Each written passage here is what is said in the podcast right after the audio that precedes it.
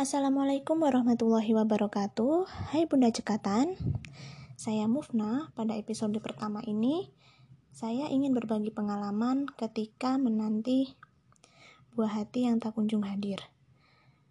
Selain selalu berpikir positif dan juga berkegiatan positif Saya berprinsip jangan pernah takut dan menunda untuk menemui provider. Dalam hal ini dokter kandungan karena apa? Kita tidak pernah tahu bagaimana keadaan organ reproduksi kita apabila kita tidak berani untuk menemui tenaga kesehatan.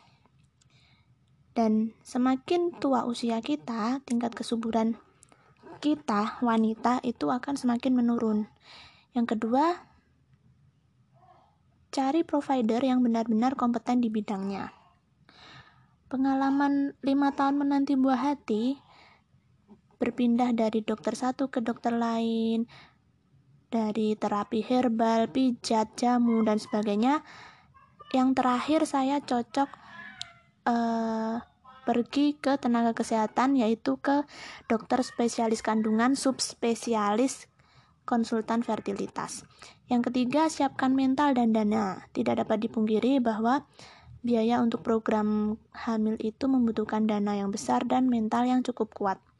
Yang kelima, bulatkan tekad untuk ikhtiar maksimal. Terkadang uh, kita merasa lelah di tengah jalan.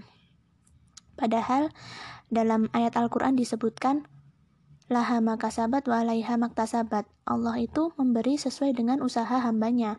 Jika kita ikhtiarnya setengah-setengah, ya Allah malas mau ngasih ke kita.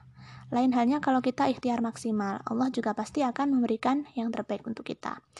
Yang kelima, yang paling utama adalah pasrahkan hasil hanya kepada Allah. Terkadang kita itu hanya terpaku pada hasil lab atau tindakan medis. Ketika tindakan medisnya buruk, kita langsung berburuk sangka pada Allah.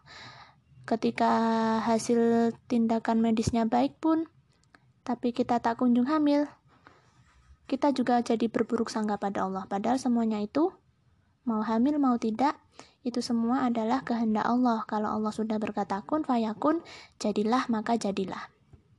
Uh, sekian sharing dari saya. Semoga ke depan kita bisa sharing lebih lanjut lagi mengenai program hamil saya atau tentang infertilitas. Terima kasih. Wassalamualaikum warahmatullahi wabarakatuh.